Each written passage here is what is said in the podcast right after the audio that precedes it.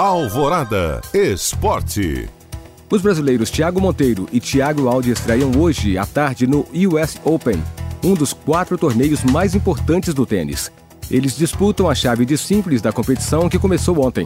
Os jogos do torneio não contam com a presença de torcida devido à pandemia de Covid-19 e vários protocolos de prevenção à doença foram adotados para evitar infecções. Outros 4 atletas brasileiros estão na chave principal do torneio. O gaúcho Marcelo Demoliner e os mineiros Bruno Soares e Marcelo Melo, que jogam duplas com parceiros de outros países, ainda não tiveram a data de estreia definida.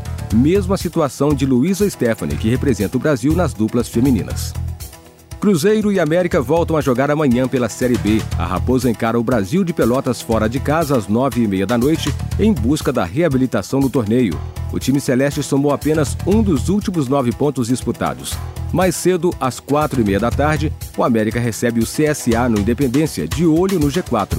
Pela Série A, o Atlético só volta a entrar em campo na quinta-feira, quando joga contra o São Paulo no Mineirão.